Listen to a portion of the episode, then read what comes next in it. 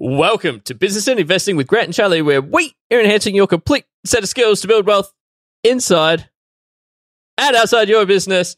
Hey, Charlie, have you ever thought about like upgrading something around you recently? Yeah, I'm actually thinking about upgrading my Mac. I don't think I've got enough RAM. Hey, wait, do we like timestamp this? Are you looking at the new M3s? I absolutely am. Ah, dude, they look amazing. It's like 80% faster than M1. Anyway, dude, it has been one thing that I've been thinking about, which is like, what else in our lives can we upgrade? And it got me thinking. People listen to this podcast, but they haven't upgraded themselves and their information. Well, they're actually on the newsletter list. How dare they? I know, right? And I'm sitting there, I'm like, that is such an easy upgrade. All you need to do is head over to businessandinvesting.com forward slash newsletter, enter in your name and email, and hit subscribe. Now, just remember, this is like going from the Intel Macs to the new M3 Max. It is going to upgrade your. Wait, are we going to make Apple pay for this promotion in this Damn, intro? damn straight. This is a double promo. Damn straight. so head over, subscribe. Now, let's cue your disclaimer. It's Charlie here from Business and Investing, and I need to let you know that Grant, myself, and the Business and Investing team are in no way, shape, or form qualified to give you personal or specific financial advice. We strongly encourage you seek out and use professionals when you are making investment decisions or comparing investment products.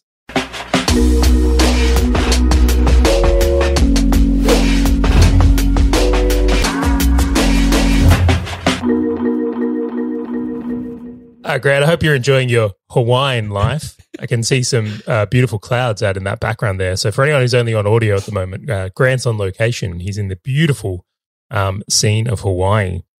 Now, Grant, we're going to be talking about something very interesting and at the core of what I've been thinking about in the last week, which is upgrading your identity as a business owner. When you brought up the topic, I'm like, well done on just making it completely transparent between what we're going through. It's great. Well, you know, there's a lot of podcasts out there that they hang on things they've done in the past, but don't necessarily bring people along to what they're dealing with today. And I think that's at a massive disservice. I also don't want to pretend that I've got everything worked out. Like I'm on my own journey of achievement as well. Yes, I've done some cool shit, but I am not done. And I think the things I'm doing now have some interesting concepts and ideas that would help other people. Completely concur. Now, Grant, do you like this uh, top I have on? I thoroughly enjoy that top that you got on. Is that a is that a Travis Matthews? Is that what it is? It is. It is. Ah! All right. I, swear. I swear there's a point to this, and this does have a, a nice tie into the episode of the topic today. Um, I actually went out last week for a walk and did some retail therapy. I kid you not, I was feeling terrible. I was moping around. I had the sads, and I walked over to uh, the the golf shop, moping in there, and I saw they had forty percent off on this uh, top. And the guy, the guy come over, he's like, "Oh, mate, did you want to get one of those?" And I was like, "Yes, please." Not really, but I, I feel like I need it. Hang on, is this because I flew to Hawaii? I'm like, you shouldn't be this sad about it. the love's there. I appreciate you. That is not at all why I was. I'll pretend like it is. Okay, so then you bought your top for retail retail therapy. And, and the worst part of it is, it didn't actually make me feel any better. So now I'm coming out of this golf shop with the bag in my hand, still moping around Melbourne, cracking the sads. You know, you know what fixes it. You need to buy something more expensive, like go and buy a Porsche. Now that will help you out. What's the bet that's actually happened? Yeah, I know, right? Like it's like, oh, this didn't work. I need to add another zero. I need to add another zero. I just keep adding more zeros to it until it's like, ah, now I feel better. It's like the concept of you just keep adding chili spice until you feel something, right? I'm just like, Yeah. that's not the way to do it. That's not the way to do it at all. No, I've been, I've been going through a bit of an identity upgrade. And I think this is something that business owners, uh, one, often neglect or don't think is real. But then, two, when they are going through those types of transitions, don't necessarily acknowledge just how hard it is. Now, to fill you in in the morning on why I was even out doing this, you know, retail therapy, we'll call it right now, was because I literally uh, had a Zoom call with someone who is someone that is, we are working with. And I told them that we're going to have to wrap things up, that we, ca- we are no longer a fit to work together. Now, I, I'm even going to be a little bit more transparent here and say that this person is responsible for thousands of dollars of profit in our business every month. Thousands. This isn't a small purchase, right? And I had to wrap it up because they're no longer a fit for the business and business owners that we want to be. So I'm on a call, and the only thing I can imagine, first off, it's really hard to, uh, there's a few things. One, tell someone you like, like they're a good person, that they're no longer a fit to work with you. They often don't take it well, and this person did not. And then two is that I'm looking at the money and profit, not just like revenue, the profit we make for this, and just saying goodbye to that and just lighting it on fire and going, no more. Yep. Right. Someone else gets that profit. Yeah, someone else is going to look after them. And, and to be fair, I did refer them to someone else. Someone else is going to make a profit on that. And, um, you know, I do hope that the universe will transpire that that will come back around in a really great way. But it's really easy to get rid of things that uh, don't serve you completely. Right. So let's say uh, this was a client we're working with and we're losing thousands of dollars a month on this project. To have that call and say, this isn't working, super easy. Totally. It's like your but, cancer. Just cut it out, done, move on with it. Move it on. Yep. But when you're trying to make significant upgrades in your business and the things that used to work for you are now no, no longer a fit, this is where immense challenge comes from. Like immense challenge. And I'm looking at the time and resources we're spending on serving this particular uh, project. I'm like, we can't keep doing it. It's chewing up, and I'll use really, I'll use round numbers. Let, us say this uh, account um, used to be a great fit for us, exactly what we wanted. But as our organization has changed, right, we made a big transition from being a more podcast media company a year ago to now we're a more advertising agency this year. Everything's changed. Like the whole uh, clientele that's the right fit's changed the whole what is a good behavior and a, and a not good behavior within the organization has changed. So once upon a time, you know, I get up and I write a write a post about, you know, podcasting, you know, this is why it's great. That served the business once upon a time. That was a great thing to do.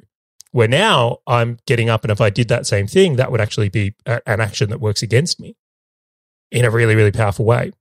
So this whole notion of the upgrade we've done at Valor Media this year to be an advertising agency and now going through these transitions of letting th- go of things that were once a good idea, and especially the profitable ones. I'll say again that damn it hurts when it's the profitable ones. Totally had led me to a point where I'm like, even though I know I'm upgrading the identity and this uh, team and what we're doing is going to be resourced into something bigger with a huger potential that fits what we're going after right now, still kind of sucks, man. It's I feel as though it doesn't get any easier either. And I always, every time we talk about something like this, I always think about my dad. He had these amazing rows of rose bushes that went across the front of his house. And every year he had the option of just like cutting, like pruning the branches back or like cutting it back down to the stump. Now, when you cut it back down the stump, they grow out with more branches and a fuller, thicker rose bush displays. But every year he had to make the decision of like, do I have this horrific stumps for like six months of the year that just looked terrible out the front of the house? and it killed him because he'd put so much tender loving care in the fertilizer, the water, trimming these things because he would always walk inside with these roses every year. But he had to make the call. And it's not that he needed to. It's that he wanted the outcome of a thicker, fuller rose bush, and this was the only way to get it is to take it right back to the stump, down to the ground level, and go again. It's such a powerful concept, though, because and you can look at this in, in many different lenses. And I have actually done this. So I was a bit of a gym junkie in my twenties. I used to go to the gym, lift a lot of weights. Like my life was the gains, right? That's what it was. And then I actually got very much into cycling, like endurance sports was my uh, next love. Now, th- this is a really good example of like they're basically backwards worlds. Yep. Right. So in the bodybuilding world, it's all about eating a lot of protein. In the cycling world, it's very about eating a lot of carbs. When I first left the bodybuilding world to a degree and joined the cycling world, just the notion of sitting there with a plate that was uh, 90% carbohydrates, all the things they tell you not to eat, right? That you look at and you're sitting there and you're like, this feels wrong it feels backwards, right? It very much challenges you at that core level. But if you don't lean fully in to your point of this whole, you know, the roses example here, if you don't lean fully into consuming the identity of the business owner you want to be or the cyclist you want to be, all you end up doing is a really poor version of it. Like I would never have been successful as a cyclist if I just kept dragging through the bodybuilder traits that were working for me in that previous season. Totally. And then once you be, just become half pregnant, where you're trying to do two things 50 50. And uh, it, like, like I'm trying to do the same now with like weight, muscle gain, and golf. Like I'm, just, I just have to choose. I'm, I'm trying to gain muscle, and I'm trying to get good at golf, and they are counterproductive. Oh, you just re- you just mentioned one of the the symptoms, right? Have you ever heard of this happening? I've seen this so many times now. It's not funny. Let Let's say there's a business owner, purely metaphorical, right? I'm just going to speak of this in a fable. That has been someone that's on the tools in their organization. They've bootstrapped it, right? So they've started in and they're doing the thing their business does. And you know what? They're pretty good at it. Yep. And then over time, they start hiring people and they have to change their identity from the one who does the thing to the guy who manages the people who does the thing. And what they end up doing is doing the thing and micromanaging the people that are doing the thing. And you know what? That now they're doing both of these things poorly because they've got twice as much work and they never fully make the upgrade to get the leverage out of having a team. Totally. I see this all the time. A friend of mine went through this in his electrical business. He's like, I got to get an apprentice on. And now I got to have the apprentice go to the jobs by himself. But he's never as quick. He doesn't bill as much. And the quality of the work, like, we're not getting the same amount of testimonials. And you sit there and you go, hmm, is that a symptom of something that you need to solve? Is that because of the person? Is that because of the training? But it's like, so then he dove in and he's like, now we're just going to have to jump on jobs both at the same time and try and power through more. And I'm like, is that really the only way to solve this equation? Is for you to do both, be the business owner and the person putting in cables? How have you approached it? Like you've made many like significant uh, what I'll call identity changes in the context of business. You've also done a, a ton in health, I've noticed as well. Be- before you talk into the how you've approached it, can you uh, let me know from your perspective? Does it get any easier? Short answer: It does not get any easier. But Oh, second, thank God, thank God. I'm like, I can't be the only one that's still struggling with this. no, but but it gets to a point where it's like a muscle, right? It's like first time you try and join the gym, it's it's a hard slog. Like you're dealing with DOMs, muscle pain, fatigue. You have to eat more. You're like you're learning all of these things at one time.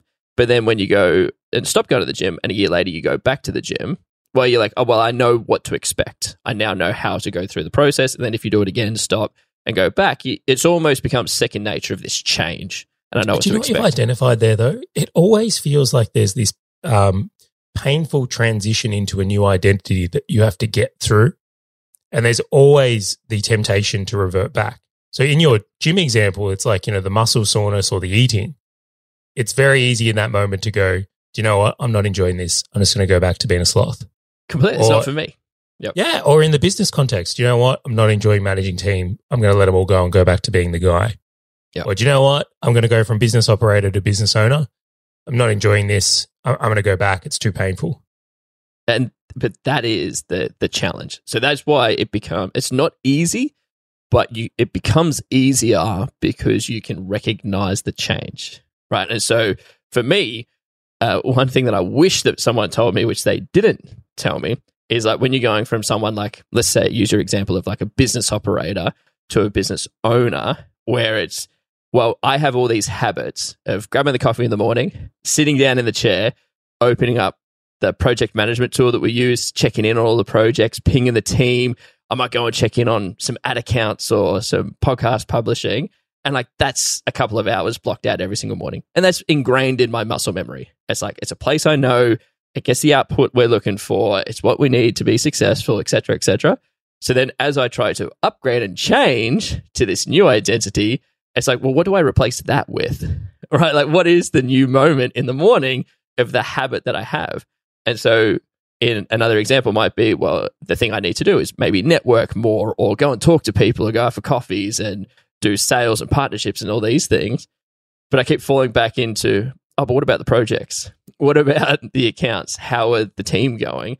And that is the big challenging part because even if there was another example, like you're always going to go back to the muscle memory that you have of, well, this is just what I did every time I opened my computer. This is what the team expects. This is what people want from me. And trying to resist that default operating approach with something new that becomes a new default. I've definitely left that too vague in the past, right? Where it's like, uh, let, let's use the business operator to owner. And I'm even happy to share a story if we want to. When I first hi- started hiring people to do operations, or even use a better example, when you came on board to do more operational stuff so that I could focus on marketing and sales, right? Or acquisition, whatever you want to call it, get clients. Yep. I found it very challenging very, very challenging because I had these intimate relationships with the team who I love. Right. I wasn't terrible at operations either. I mean, you, you we may leave that for a debate future on, but just I'll come give up me, against give me you. that right now. give me it for now. Give me it for now. Actually, we can let the team vote. I'm for that. I'm for that. Um, anyway, the, the point being is, it's not like I was terrible at these things and it wasn't working for me to a degree. Like that routine and structure was working for me. When you came on board, even though I knew I had to transition in these things, the vagueness in the new habits and what a successful week or month or what are the most important actions for this person, I don't think I did a good enough job of identifying. And in turn, um, what tended to happen is that I would come back around to see you doing operations and almost like try and double do operations and then just feel a little bit shitty around not giving you enough support in the growth department of acquisition. Yep. So it was kind of like business was good. And then the thing that was kind of pushing me to do more is I, f- I felt like I was letting you down. That was the way of kind of signaling more action here. But it would have been so much smarter if I had spent some time going, well, what does what does success in my new role actually look like? And how do the people that are successful in that actually behave, think, all the things that go into a successful week there? Well, I did a terrible job of that in the initial transition, mostly because we were too busy, right? Things were very, very full on. Like, but what business owner doesn't say that? Who's sitting there twiddling their thumbs? Totally. And I'm so glad you acknowledged that, Charlie. Get the hell out of my way. Far out. Stop touching my things. There was a bit of that. Mm. But but it comes naturally, right? Especially if you are someone who like you knows loves everything around advertising, marketing, etc. as do I. And everyone always has slightly different views and slightly different way of doing things. It's not that one's better or one's worse, but you go, "Hey, this is how I would approach it." But you hit on two really important points there. First one being you understood what you needed to do in your new role, which is do the activities to get more clients and get the name out there. But you also understood there is a throughput that needs to happen in this new role that I've just handed off onto someone. And knowing how to approach both of them is fundamentally the key here. So, like, number one, well, what does your day to day look like to go and get clients? What activities do you need to do? Sometimes it might not be a linear. You might have 10 conversations with 10 great prospects that might lead to zero sales. It's not linear, where if I start 10 projects, I'm getting 10 projects done, which is linear, right? right? And so if you're operating from the business operator perspective, say, you have what a what a terrible set of expectations you can Totally. set yourself up for on that. Ugh. So you so you've got to fundamentally change your success criteria.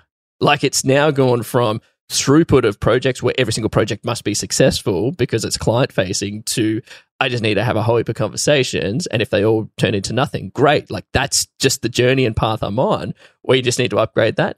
But also on the other side is if I just try to be a, a Charlie version two, well, that's just not natural to me which means now you're trying to micromanage every single gap that I have in your mind, even though I might actually be stronger at it than you. I just have more information than you ever did. Right. And so then you're trying to make me more like you, when in actual fact, if you let my wings spread and manage other things around it, like, hey, these are the, some of the key metrics that we need to look at, do whatever you need to below that. I'm just going to upgrade how I've managed it as opposed to me getting in on the tools and everything that's the second lens that you have to also upgrade yourself on. And so those are two conflicting things that not enough people understand is the upgrade to themselves, but the upgrade to how they used to look at the role they've just passed off onto someone else in the example of business operator and owner. I've so done that. I remember, I remember there's this time, right? I, I'll share this story quickly.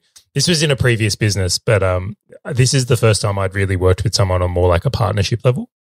And I hadn't done that before. And I had done something this business needed to do before with great success. And I said, here's the way to do it. Let, let's get after it. And this person refused to do it that way. And I was like filthy at him. I'm like, I'm giving you the recipe. Like, just do it this way. And like, there was a lot of friction in that because I felt justified because I used to do it. And they did it a different way. And I was like, annoyed, annoyed, annoyed. Their way ended up being slightly better.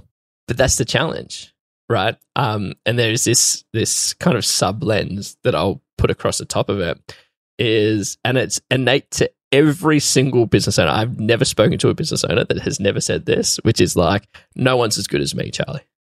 And you know what's funny? It's probably bloody true but you just need to accept that and go, that's fine. What can I, I, get? I, dis- am I disagree. I, d- I so, I'm sorry to interrupt on that. I, I think we've been thinking about this one wrong too.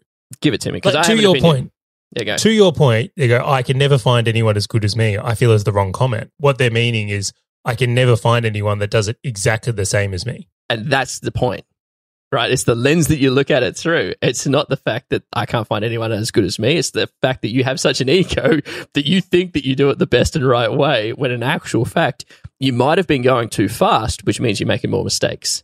You It's might have been biased. it's Completely. completely biased lens we look through. I've often made an unfair comparison as like, all right, we're going to compare it to me who's been doing this every day for the last year versus someone who's been in the role for one week. yeah, And we're like, oh, they can't do this as good as me.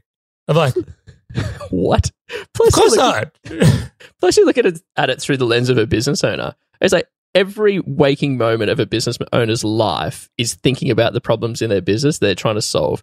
Team members and employees, no, they're thinking about the school for the kids. They're thinking about buying the new house. They're, th their number one problem is not the success of the business. That's your problem. I got to throw one more though. I love it when I've got to the point of saying, "Oh, they can't do it as good as me," and then I sit, and then only upon later realizing, yeah, but I didn't interview for the well, the role well. I didn't put out a good job description. I wasn't willing to pay market rate for an A player, but they can't do this as good as me. Well, it's funny that you say that because I've seen another situation pan out where they've actually gone back in to do the role and then decrease the organization to fill up until that brim. So they hit essentially a ceiling and they just said, you know what? That's where I want to be from now on. Instead of sitting there saying, how do I approach this differently? They just said, well, the bucket's only a liter. I'm just going to fill it up to a liter instead of going, oh, I can make the bucket two liters. I just need to understand how to deal with that two liter bucket. Have you heard of the Peter principle? Ah, yep, yep, yep, yep. I won't steal it from you, but yeah, go. I love Okay, so Peter Principle. for anyone that hasn't heard it, because I, I, you, you, I bet you already see where I'm going with this. Mhm.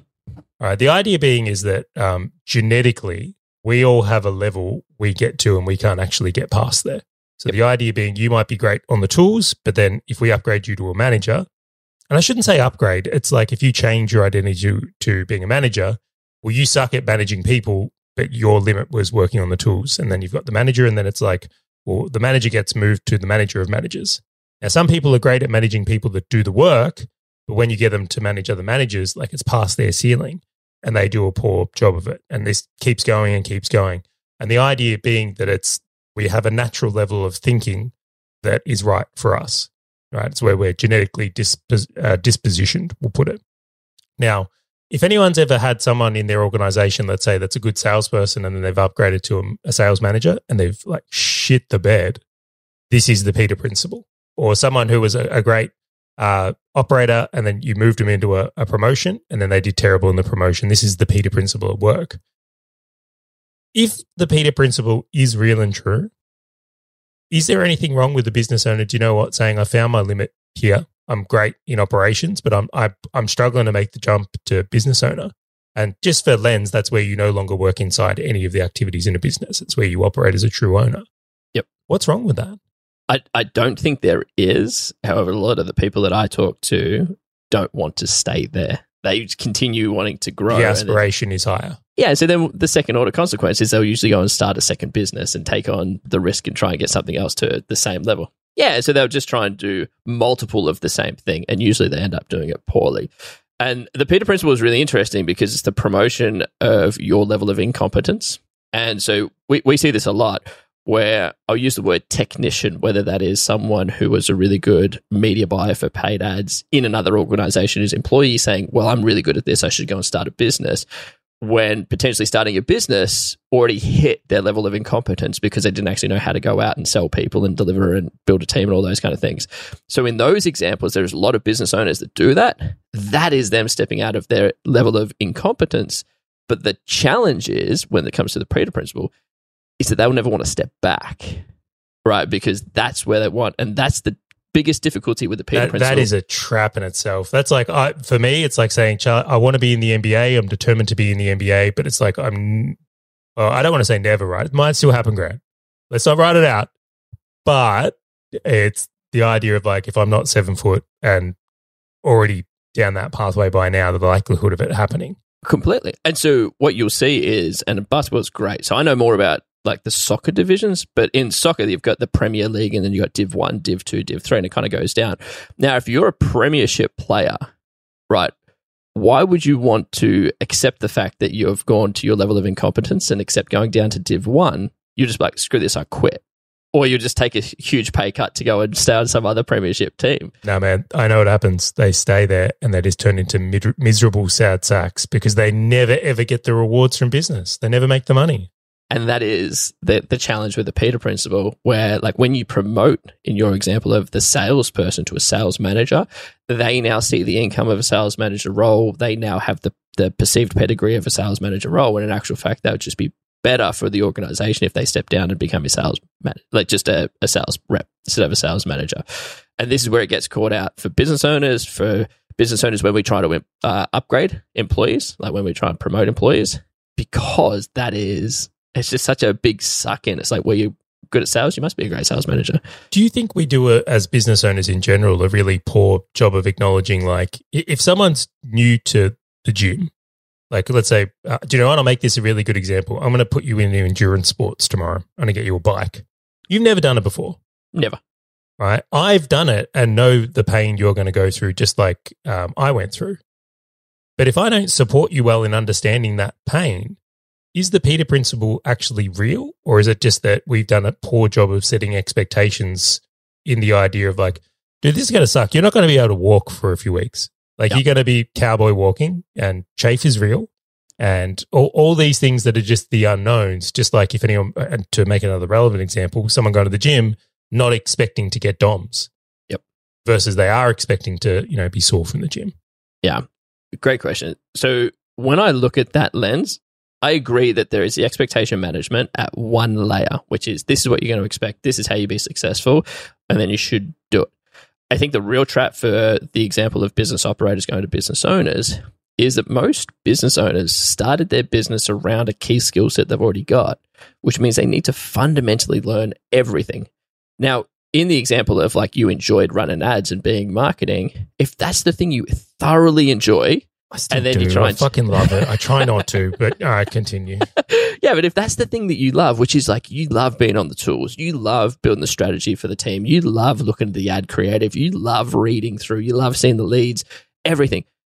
The business owner lens, you can actually bloody hate, right? Which is you look at P and Ls, you start to try and think about how you uh, scale acquisitions. You're going to start looking at how you scale the delivery team, and that lens is a completely different game entirely. Like you're not going from Division One to Premiership in soccer. Like you're going from soccer to basketball, right? Like you're not enjoying what you're playing now. It's something completely different, and that's where it's actually. I look at it going. Yes, you actually might go to a level of incompetence where you don't actually enjoy it anymore, which means you've got no reason to get out of bed. No matter how much expectation setting you put on top of it, you just need to understand like, is that something that I want to do? Because maybe it's not it still feels backwards to me. I'm going to be real. Like I know right now, one of the best things I can do is go to one of the elite golf courses in Melbourne and play golf with other business owners at those golf courses. Uh, the relationship capital and JV potential and client getting potential, that is a role no one else in our organization can do um, at the level I can do. And it's the best value I had. But on a Monday afternoon, which it's a Monday today, I'm going to literally, instead of working on an ad account, go do that, feels upside down. And it does. Interestingly enough, your activity is non-linear to go back to that point. It's completely as, so then you don't have the feedback loop to enforce that it's a good idea. I mean it has turned out pretty well this year i will say. But, that's but it's like it still doesn't make it any easier.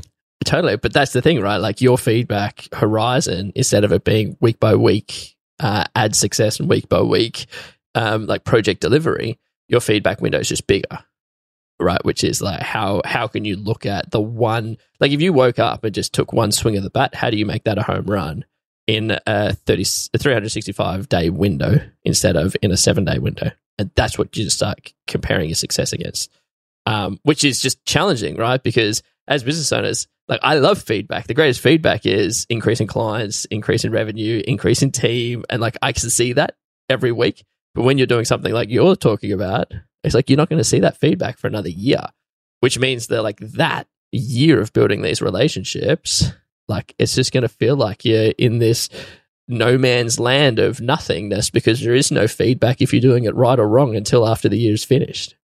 It's a great example of, well, of when a negative financial impact can have us feel like we're doing the wrong thing also. So if you go from uh, business operator to business owner again, and, and we could use other examples. I just feel like it's an easy one to for people to understand as their and it hits the audience very well. Yeah, probably not bad. Um, when you make that transition and hire someone, let's say you hire a CEO in this example. Yep.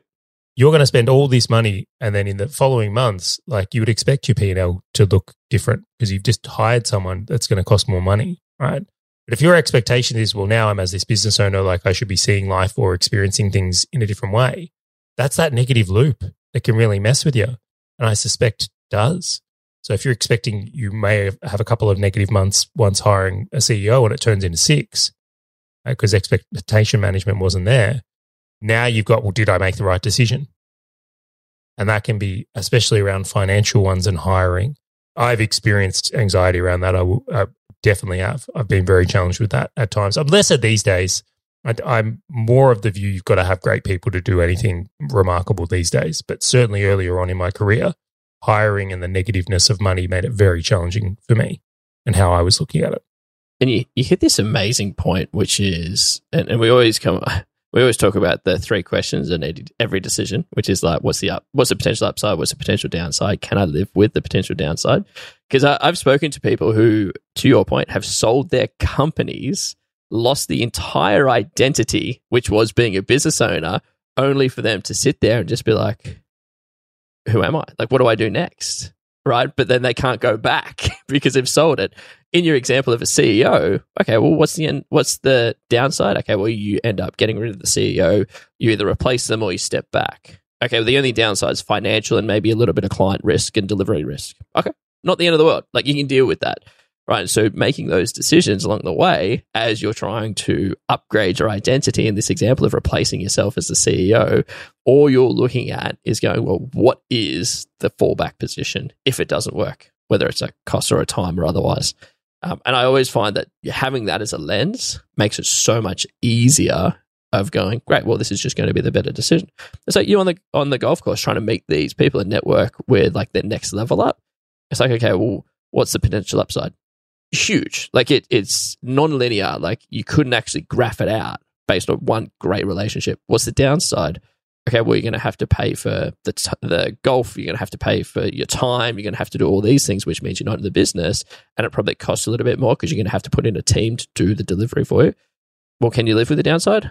Well, yeah, I just go back into the business, right? Or I just go a different sport, or I go a different networking thing. Like I just hang up the golf clubs and do something else right? Like th- those lenses across these decisions are the key to really sort of going, okay, well, is this the right decision that I'm making? And I've always found it's like a, a really good wall to avoid myself stepping back into it.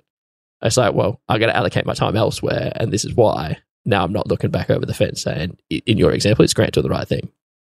Even with all the awareness I have to this, and you've nailed it. And I'll, I'll summarize here is like, if you're going to make an identity upgrade, it's like the behaviors have to change right? Yep. Success in your new role doesn't look like the success in your old role, right? Or old identity here. So if you're a manager going to a C, um, going into a CEO, or if you're a business operator going into an owner, whatever it is, right? The success criteria changes, the role changes. What you measure and how you think about it changes. Even with, as I said, this was only, I'm wearing this brand new top. It was only a week ago I did this. It still sucks. Like it still is a portion of like known sucking in that time. And retail therapy can help. I will say, as Grant said, can definitely help. Is that recommendation for everyone just to deal with all their problems through a little bit of retail therapy? well, I'm, I have one more thing I actually do when I'm doing identity changes. Is there anything else you do when you're going through an identity change? So I do, but I feel as though I'm going to say something similar to you, so I won't say it. I'll let you go first, and if it's not, I'll add mine on the end. I change other things in my life. Interesting.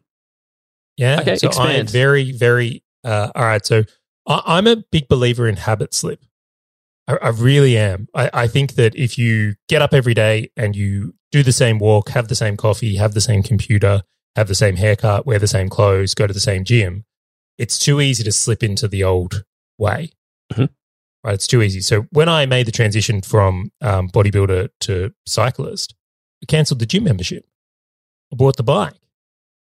I got rid of the protein powders so that there was no way I could fall back into it. I was like, well, what clothes do cyclists wear? I start wearing Rapha stuff instead of wearing, you know, like Gold's gym singlets.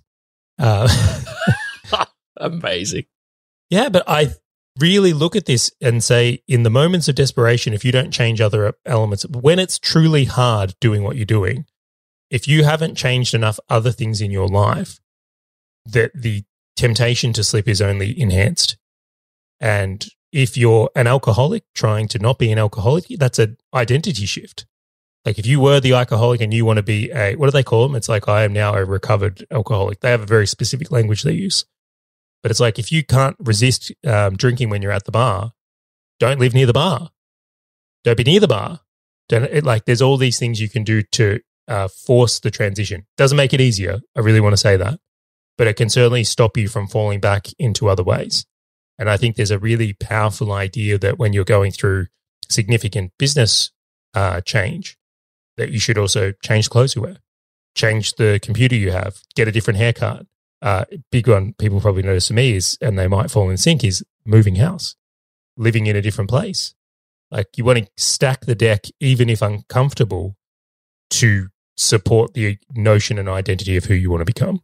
You know, it's interesting. You do this better than most from the observation that I have, where even if it's a small change, like whether you're trying to like upgrade your cooking, like you will adapt and change all of these little things, like not as big of um, like if you're near a bar, com- like completely move house or like change groups that you hang out with from cyclists to people who hit the gym and all those types of things. Like you even do it on this super micro level. Like you have almost perfected this as an art form, which like I'm not going to go cook beef anymore. I'm going to cook fish, and it's just like changes this little iteration. Like how do you think of it from a big scale? I get it, from but even from this small scale, I'm like, whether it's walking on a treadmill to walking outside, like you have these refinements. Is it you look at it every single week and you just go, um, what am I doing that I want to do different? Is it a calendar? Like, how do you do it? That, that is an interesting question because I I think I prioritize it differently to other people. Fair. So, uh, for example, if I know I'm trying to make some sort of identity change in this context, I prioritize all these other things as importantly as the identity change in the new role because I my belief is it's required. Now, when I've looked and this is observed where I've failed in my own accounts, it's because I made it easy to go back. I didn't I know burn the boats is a overused term and it's not necessarily 100% true in this context, but it does fit. Of going, if I make it easy to fall back into these things, that's where I've failed. And then I've also watched other people like numerously, like how many times we watch someone hire a high level employee and then end up sacking them to go back, right? They don't complete the transition. Or they say they want to work less hours, they hire people to do the work and then they end up falling in or whatever it is. Like preventing failure in an identity change is as important to me as the other side of setting the new habits that come with it. Because in the combination of those two things is where I found success personally. Now, I'm not saying that's going to work for everyone else, but I would make the argument that if you give it a go, you might find it much more enhanced and capable. So does that mean for you, like scaling up to partnerships and all these other things, I should get the team to delete your project management tool logins, your ad account login, like everything, just so you can't see anything? Okay. so this is the one that I will say if you check the last time I've gone into ClickUp or the last time I logged into the Google admin, it's changed. Yeah, that's fair. Actually, you know Right. what's funny? It tells me, and I'm like, see, Yeah, you can listening. see it. Yeah, totally. I, I don't do it. I've refused because the new identity wouldn't allow it. I don't even have the logins to a lot of things, just like I don't have the logins to the website. Because that, like that was stuff I used to tinker with. The one I struggle with is the ad account, I will say. Like I still at times, even to this day, we're, we're working on a fun and exciting project.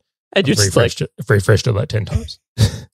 and I'll never, I would never let you not in, have that joy. But I, I like your fact of not so much burning the boats, but it's like the transition in identity, and it's something that uh, I've lent into heavier more recently.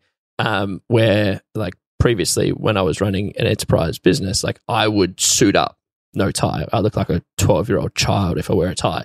But I would wear like It a is. suit. It is so super cute, by the way. When, It's when I've seen you in a suit probably before, and I'm like, look at that guy over there. Look, He's, he's cute over there. this twelve year old wanting to be someone. Uh, do, and do you know what makes it work as well is because Hazel, your wife, is very uh, has gifted Young. genetics and looks quite young as well. I'm like, did these guys go back in time? They've got a little time machine here. Like, are they 20? And imagine So- they go to their high school dance. so outrageous. It's terrible, but it's during that season. Oh man, this is the worst. Um, yeah, shirts, suit jackets, like dress shoes. Like I went from being basically a digital nomad into this new identity, and I had to change. Like it was, and so it's to your point. Did I get rid of like the gym shorts and the gym tops and everything? No, like I, I kept them. But in your example, like sure, like I could have got rid of them, thrown them out, donated them, whatever. So then I can't really fall back into it. It's not like I'm going to rock up to the office in thongs and a singlet, right? It's like this is the new identity. This is where people see me as. This is the what I wanted to portray. So I, I really like that point. And I found one thing as well that was beneficial to me was almost trying to find someone who's done the thing that I'm trying to do. So for you in Norm- normalized result. Completely. Normalized result. Yeah, totally. So for you in your new identity around the golf example, looking for good partnerships and clients and all those kind of things, it's like, okay, well, what does someone who does that look like? And how what have they normalized in their life where they're completely fine with taking all these swings of a bat and connecting with one once a year, for example, once every six months? Like, what have th- why are they so different to me, and what can I learn from them as I go through the journey? Just as a side note, that's why I think a lot of people at golf clubs are fat. It's the stress eating going through this transition. No, I'm just joking. I'm sitting there. I'm like, I can't wait for you to normalize that. This is gonna be fantastic. little little pudgy Charlie. Oh no, no, no, no, no. And to uh, to be fair, that's an untrue statement. There, uh, the average amount of overweight people at golf clubs as in the rest of the world. I'm sure. No, dude, golfers are actually really fit. I've, I've never seen so many thin people. Oh my gosh. Uh, anything else you wanted to cover off before we wrap this one up? Let's wrap it up. Done deal. If you're listening to this and you're like, this is interesting. How do I look to upgrade my identity? Feel free to reply back to the email and just spam Charlie and ask him all these questions around how he hacks it, and he'll more than happily reply to you. And if you're like, how do I get on that email list? I got it for you. Head over to businessinvesting.com forward slash newsletter, put in your name and email, hit subscribe, and we'll notify you every single time one of these episodes come out.